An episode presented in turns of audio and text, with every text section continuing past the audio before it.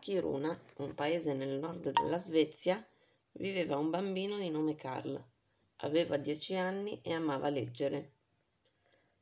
Viveva in casa da quando aveva tre anni con sua mamma e suo papà. Poiché si ammalava spesso, i genitori, preoccupati per la sua salute, non lo mandavano nemmeno a scuola e preferivano tenerlo a casa con loro. Le sue giornate erano sempre le stesse. La mattina faceva le lezioni, nel pomeriggio faceva i compiti e l'unico momento nel quale si sentiva libero era quando leggeva o scriveva al suo vicino. Adam, il suo vicino, era anche il suo unico amico. Lui e Adam si conoscevano da quando erano piccoli, sin dall'asilo, e nonostante Carl fosse a casa, si scrivevano tramite lettere che si scambiavano mettendole nella cassetta della posta. Quella mattina Carl era particolarmente in ansia perché stava aspettando l'arrivo di una lettera di Adam. Alle undici finalmente suona il campanello. Posso andare, mamma? Devi finire la lezione, ancora mezz'ora. Era giovedì e Carla aveva la lezione di geografia. Lui odiava geografia. Cosa gli serviva impararla se non gli era permesso uscire? Lentamente passarono trenta minuti e finalmente poté leggere la lettera del suo amico. Caro Carl, ieri hanno eletto il nuovo sindaco del paese ed è un mito. In due ore ha fatto allestire un enorme albero di Natale in piazza e delle luminarie in tutta la città. È fantastico. Alcuni dicono, dicono anche che il nostro paese si vede dallo spazio. Non sono sicuro che sia vero, ma io voglio crederci. Quest'anno il papà ha preso un nuovo albero finalmente. Tu hai ancora quello di tua nonna? Dopo aver letto il messaggio dell'amico, nella busta vide anche una foto. La tirò fuori pian piano piano.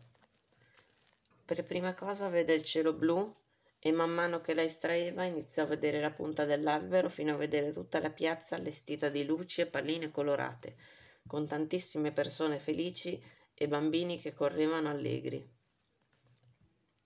In quel momento Carl viene, venne assalito da moltissime emozioni era triste, arrabbiato e aveva una grande, una grande voglia di uscire e di vedere il mondo fuori dalla sua casa. Oltretutto a casa sua non c'era nemmeno un'atmosfera natalizia. Aveva solo il vecchio albero malandato di sua nonna in salotto con le palline che probabilmente erano più vecchie dell'albero. Casa sua, a giudicare dai racconti di Adam, doveva essere l'unica del paese senza luminarie. Carl decise di inviare un ultimo messaggio al suo amico, convinto che Adam sarebbe venuto puntuale all'appuntamento. Carl, senza far rumore, si cambiò e scese dal garage. I due amici si ritrovarono e corsero fino in piazza, presero una cioccolata calda dal banchetto e una, e una volta finita giocarono con tantissimi altri bambini. Per Carl era il giorno più bello della sua vita. Si era ritrovato con il suo migliore amico al di fuori di una lettera. Quello era Adam. All'asilo Adam era più alto di me. Ora sembra un nano in confronto a me. Il bambino che avevo lasciato sette anni fa ora è davanti a me in carne ed ossa, spiritoso e simpatico proprio come me lo ricordavo. Finalmente dell'aria diversa da quella del condizionatore. Sono sudato, sporco e ho il fiatone. Se mi vedesse mia mamma. Ma adesso voglio solo divertirmi e scoprire il mio paese. Luci, neve, persone che si divertono.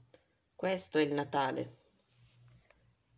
I genitori di Carl girarono per tutta la città per cercarlo. Erano entrambi disperati. Mancava da controllare solo la piazza e da lontano videro loro figlio che si divertiva come un matto. Era felice, parlava e rideva. Non avevano mai visto Carl così. Forse abbiamo fatto male a tenerlo in casa tutti questi anni, disse la mamma. Dovrebbe uscire più spesso, affermò il papà. Finalmente Carla aveva scoperto il vero spirito del Natale era tornato ad incontrarsi con il suo migliore amico. Adesso possiamo dire che Carl è un bambino felice.